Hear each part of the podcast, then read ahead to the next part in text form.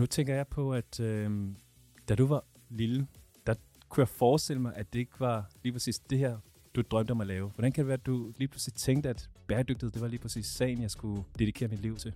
Jeg har egentlig altid sådan interesseret mig for bæredygtighed, og nu har jeg en baggrund som ingeniør, og har altid syntes, at det var spændende i forhold til byggeri også, øh, hvordan man kunne altså siden jeg i gymnasiet så, hvordan man kunne bygge en halmmur, øh, så har jeg altid synes, det var, det var spændende. Øh, men der var et tidspunkt, hvor jeg selv øh, tænkte, at nu skulle jeg ligesom prøve at være lidt mere bæredygtig, og skulle prøve at, at købe nogle bæredygtige støvler, øh, og det var bare så besværligt, og jeg brugte øh, to uger hver aften på research, hvordan får man øh, bæredygtige støvler, og også nogle, som man gider have på, ikke?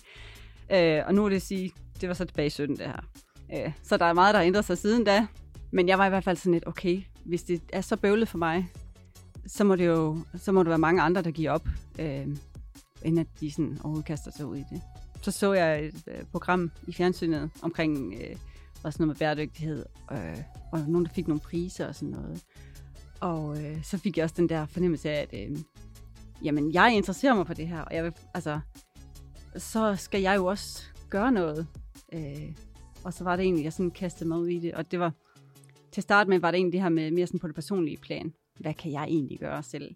Og så prøvede jeg sådan at undersøge det, og prøve sådan at formidle det på sådan en øh, tilgængelig måde, fordi dengang der var det meget med, at man skulle læse altså, lange blogindlæg om hver eneste lille ting, man skulle gøre anderledes, og øh, kunne bruge så meget tid på det. Øh, så jeg vil gerne gøre det lidt mere tilgængeligt og nemmere for folk. Så begyndte min bæredygtige sti dengang. altså vi er jo i Danmark generelt super privilegerede.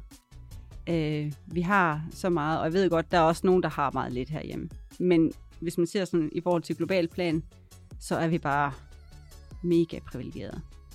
Øh, og hvis ikke vi kan gå foran i den her rejse, altså hvem skal så gøre det? For mig er det ikke begrænsninger. Det er muligheder for at løse gamle problemstillinger på en ny måde, øh, og muligheder for nye forretningsmodeller, altså indrette os på en helt anden måde, nyt paradigme, og altså, det synes jeg er mega spændende.